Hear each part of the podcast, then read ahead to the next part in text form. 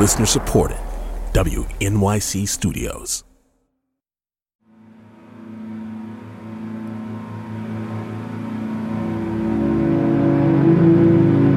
Disfluency and music are forces that open time. From newsounds.org and the studios of WNYC in New York, this is Soundcheck, our series of live performances and interviews. I'm John Schaefer. Jerome Ellis is a composer, poet, and performer. His last album, The Clearing, was a brilliant mix of sax, electronic music, and storytelling featuring his own stuttering voice. Jerome often spells his name with five J's because it's the word he stutters on the most. But his new project doesn't involve speech, though it is inspired by prayer. It's called Compline, named after the evening prayers that monks have said for centuries, and it is, in fact, a series of contemplative works for solo piano. Jerome Ellis is at our piano, and here he is playing an improvisation on some of the music from Compline.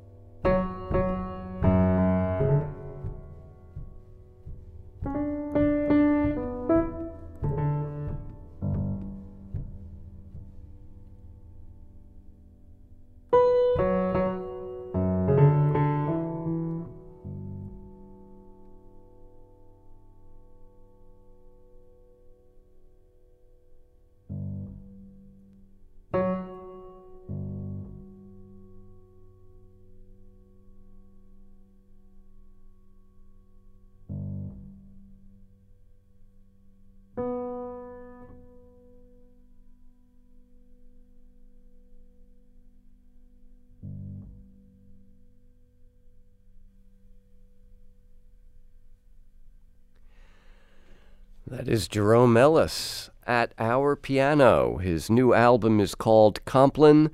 And um, how should I describe that? Uh, Jerome, is it uh, kind of an improvisation on some of the the sounds, the themes of Compline? Yes, yes.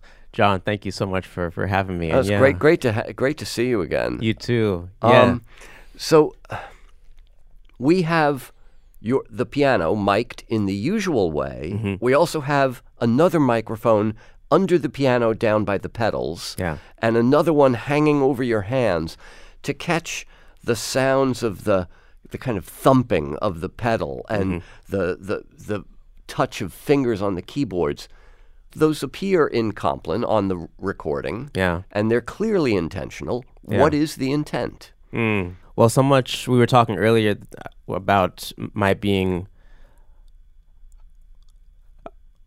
a piano tuner, and I think so much of my interest in capturing these different parts of the piano sound comes from I think tuning. It, it comes from spending a lot of time uh, having a certain relationship with the the piano as a body and as a body mm. that like I often think about tuning in, in terms of uh, medicine and and right. and that you know it reminds me a lot about or just like the body, uh, the human body, um, as something that you know that that that health is a matter of of of regular practice and and and so you know uh, spending time tuning pianos and you know in all kinds of settings churches schools you know pianos that haven't been tuned in a week pianos that haven't been tuned in 30 years you know yeah. you know you hear all kinds of things you know you yeah know, i'll bet you know and and and i and i find the yeah i just i find the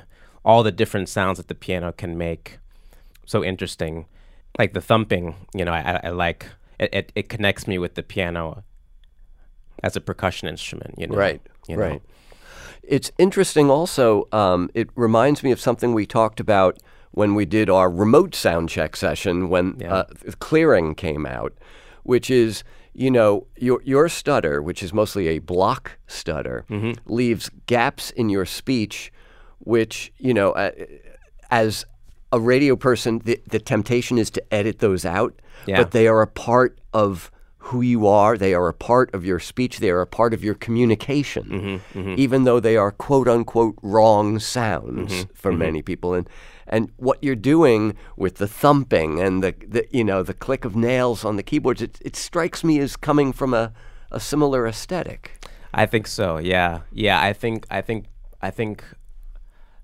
again thinking about like the human body. I think part of it comes from yeah accepting the body um, for accepting the body as, as as completely as possible. Like like like when I you know growing up, I I had a very difficult time accepting my stutter, and I I I have I accept it much more now, and and yeah, and and and I and I used to try to hide hide the stutter, um, and now I in fact you know. I, I still, I mean, there are still moments where I where I, I try to hide it, and I and I honor those those moments too, because sometimes that is how I want to move through the world. But I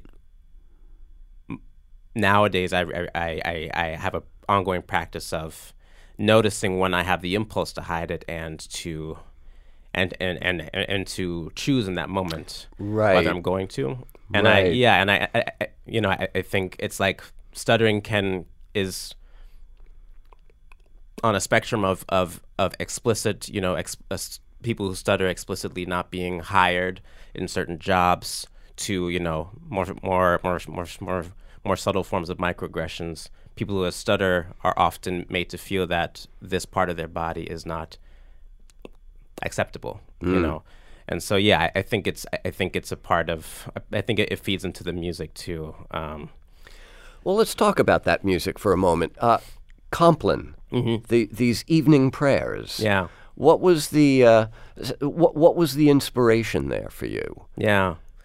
Well, the the opening melody of the album is this this a 24 note figure. Um, and that was developed back in like 2016 with with with my my my oldest friend and my oldest collaborator uh, James Harrison Monaco, an amazing composer and storyteller and writer. And we were working on a theater show where we would combine um, improvised piano with improvised improvised storytelling.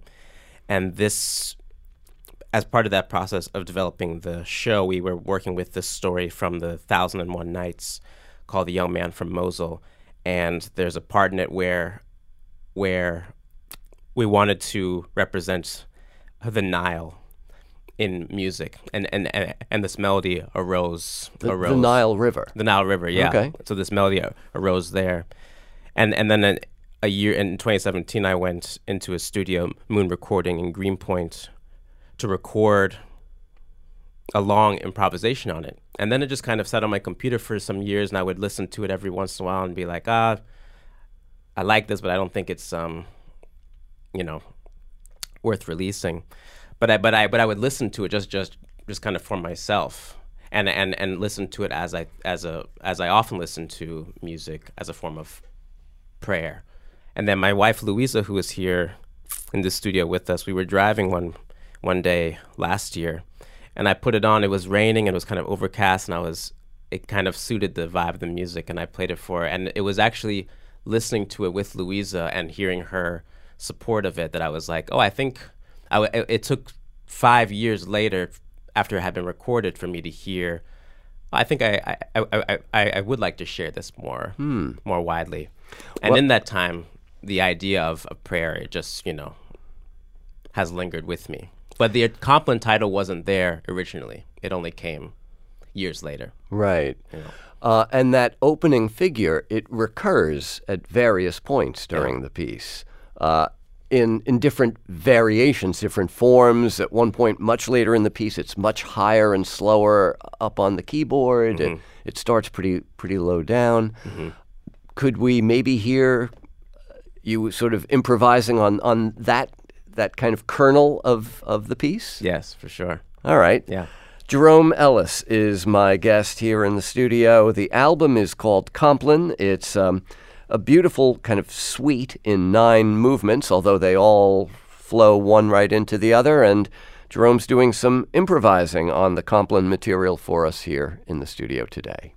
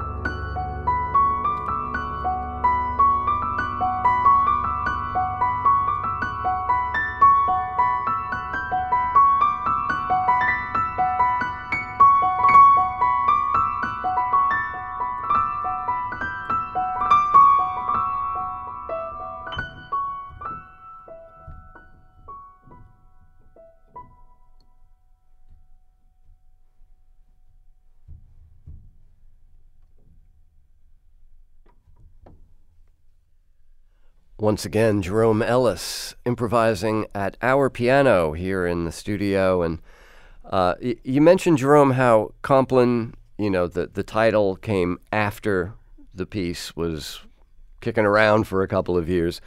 It suits it so well. Oh. Um, and and you know that improvisation on kind of the the the nut of the piece, it seemed like a, a an improvisation in a way that I haven't seen, not heard, but seen before, where your your hands are hovering over the keys and maybe it'll strike a key and maybe it'll move somewhere else and strike a key down there, you know? Yeah. That it's almost like like doubt and questioning and all of these things that maybe we don't think of as prayer, but which hmm. are in the the way you approach the instrument here. Yeah, I think yeah, I appreciate that, John. Yeah. I think for me something that Louisa and I talk about a lot is the relationship between prayer and what you just said, doubt and unknowing is is is, is the word that we often use. Um, and I I love I love that medieval text about prayer, the cloud of unknowing.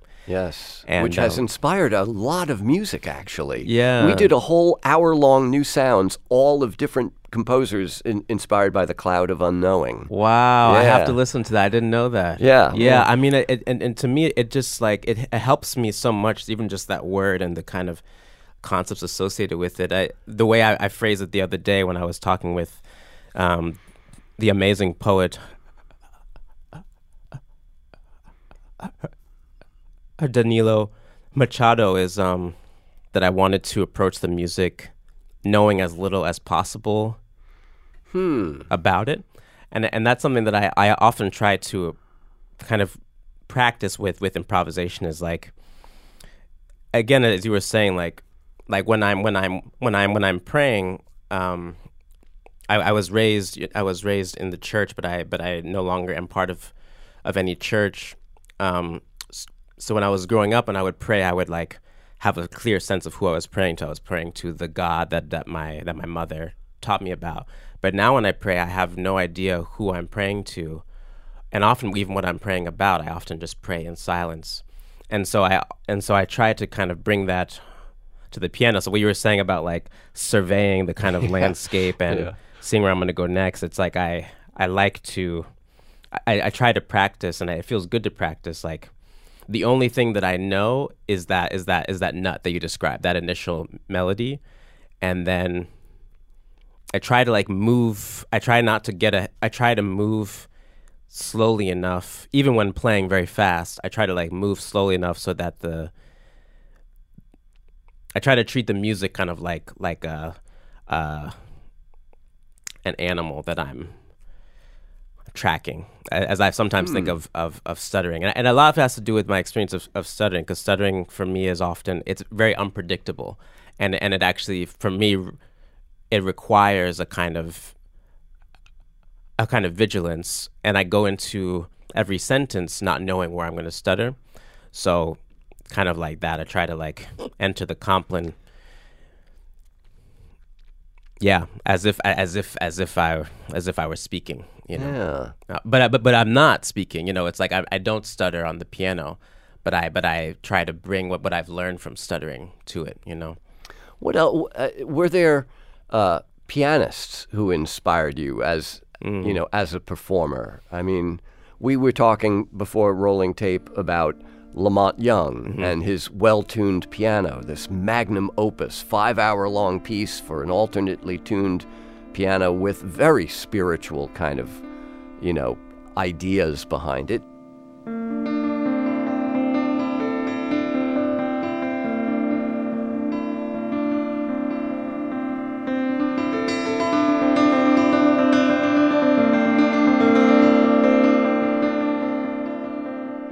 Is he an inspiration for you? Not when this music was being formed. It, it's it's I've I studied him a little bit earlier in life, but it's really only been recently, like in the last few months, that he's been more of an influence. And but but I but I feel a kind of retroactive, like oh, like you know, like A kindred spirit yeah, thing, yeah, You know, so much of what he has he has he has you know uh, created and, and, and taught um, are, are lessons that I had that I that I have been learning from him. Um, I think a Glenn Gould, mm. um, and particularly in the way that he plays Baroque music. Right, the Goldberg variations, most famously. Mm-hmm.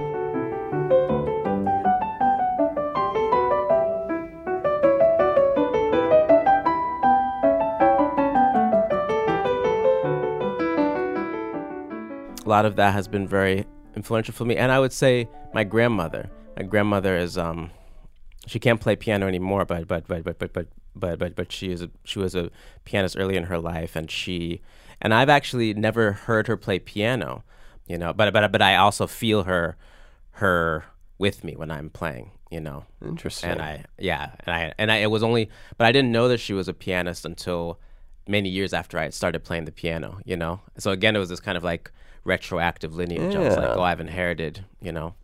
Funny. Yeah. You, know, you said you grew up in the church. What church? I grew up in in Virginia Beach, Virginia, and um, But your parents are both from the Caribbean. yes, right. Right. The way I understand them is like kind of in a broad, kind of evangelical Christian um, lineage. But my, my family lived in my extended family lived in New York, and we would visit up here.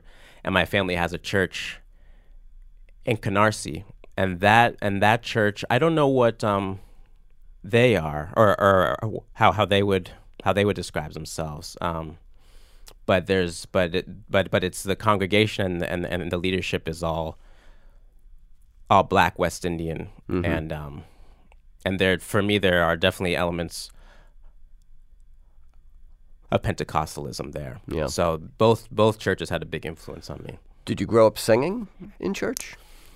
Yes, in the congregation, never in a in a choir or anything. Um, but I but I but I but I I love singing, and I grew up playing. When I started playing the saxophone, I grew up. I, I would then play hymns on the saxophone, mean, some people who stutter Mm-hmm. do not stutter when they sing. including myself. Yeah, Huh. yeah, Interesting. yeah, And yet you didn't choose to be, as a musician, a singer, yeah. but but rather an, an instrumentalist, and to use your voice mostly to deliver stories. Yeah, yeah.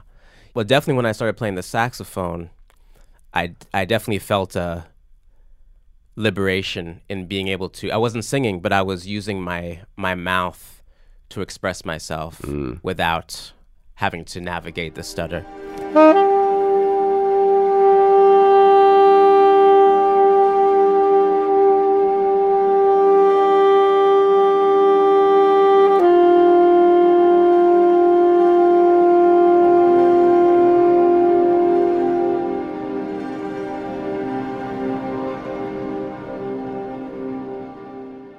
The saxophone I think was for me such a refuge from speaking, and now I'm in a place where I where where it still is, um, but now I'm in a place where I um, or not but and now I'm in a place where um, uh, speaking has become more of a refuge. Um, Interesting. I, Yeah. I, I mean, it's very subtle what you just did there, changing a but to an and, yeah, uh, as if you had stepped back Hmm. and saw laid out before you the two ideas that you were attempting to connect together, realizing, oh, I need a different conjunction there. Thank you. Yeah, thank you. Yeah, I- it's it comes so much from because because for me it's so ingrained to like there are there are certain narratives around around stuttering and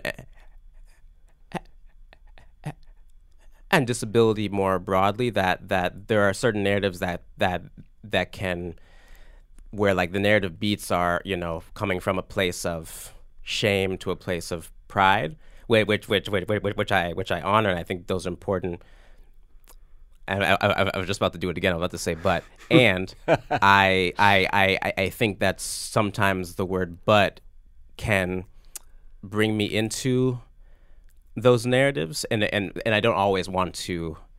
I don't always want to narrate my my relationship with my stutter in those terms. Like I, I used to feel this way, but now I feel this way. yeah, yeah. Yeah. You know. All right. Um, how about another? Uh, you want to return to the material of Compline? I mean, there are lots of spare moments in the piece. There are also these kind of almost oceanic waves of sound. Uh, Where do you want to take us now? Yeah, may- maybe we'll start oceanic and then, and then and then and then see where it wants to go. All right. Once again, Jerome Ellis. The album is out. It's uh, a beautiful con- contemplative collection of uh, thoughts and musings on the piano. It's called Compline. Here's another improvisation at our piano.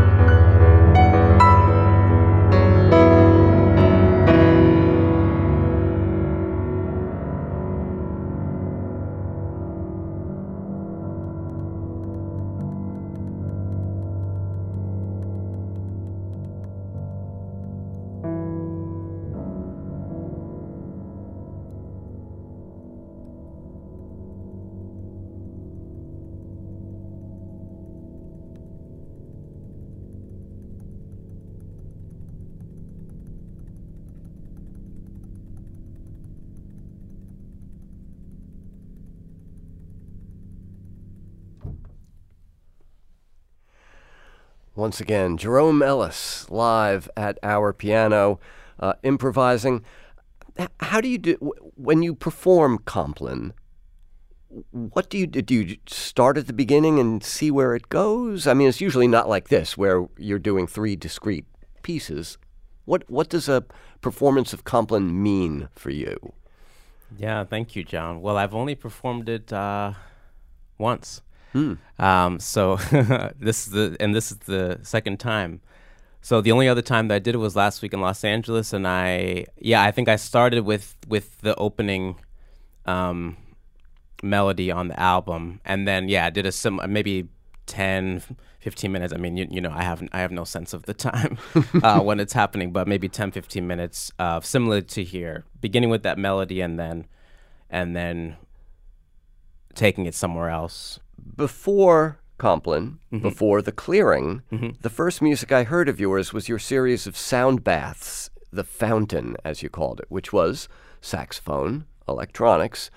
And listening to Compline, there are moments where there's lots of activity, there's lots of fingers going up and down the keyboard. There's not a lot of harmonic motion, mm-hmm. you know, and it that seems to be something that has gone through a, lot of your music, however differently it presents, is this kind of you stake out a sonic or a harmonic territory and you kind of inhabit it. Yeah. A, part, a lot of that comes from earlier years studying jazz um, and and not being able to keep up with, with, with the harmonic changes in certain in certain jazz contexts, um, certain certain contexts within bop. Right. Um, right. And um, you know, I'm thinking about the way Miles Davis talks about this too. Um, um, his relationship to harmonic movement throughout his his career. And um, yeah, I mean, I, I, would I would when I was when I was playing those contexts, I would feel stressed that I couldn't keep up with the changes, and um, you know, and felt yeah, that that I I, I, I craved a, a, different kind of musical situation. Um, the the parts of the music that I'm interested in elaborating are often not in the realm of, of, of, of, harmonic movement, but a lot of it comes from just like yeah, what what I what I'm capable of. Mm. Um, okay, you know. So uh, a final question about Compline. Uh, you've you've told us that you kind of lived with this piece for a number of years, not thinking it was really right to put out for other people. Now that it is out, what do you hope people, what do you hope the affect mm. of this piece is? What do you mm. hope people take away from it? Mm. Oh, thank you. Well, I hope, I, I think I hope that it is, it is of some use to, to someone. Um, and, and, and, and, and my, my, what that use might be, I am I feel like also great unknowing about. Like I find it so magical how many ways people use music, you know. Yeah, I I I I I, I love not not knowing how it may be used. Yeah. Well, people can find out because Compline is now out. It's uh, the latest from my guest Jerome Ellis. Always great to speak with you and hear what you've been up to. And Jerome, thank you so much for playing for us today. Thank you, John, so much for having me. Irene Trudel is our technical director. Our producer, Caryn Havlik, shot video of Jerome's performances. And uh, you can find said videos on the New Sounds YouTube channel. You can keep up with everything we're doing on New Sounds by subscribing to our free weekly newsletter. Uh, just text New Sounds to 70101 or sign up online at newsounds.org. I'm John Schaefer. Thanks for being with us. See you next time.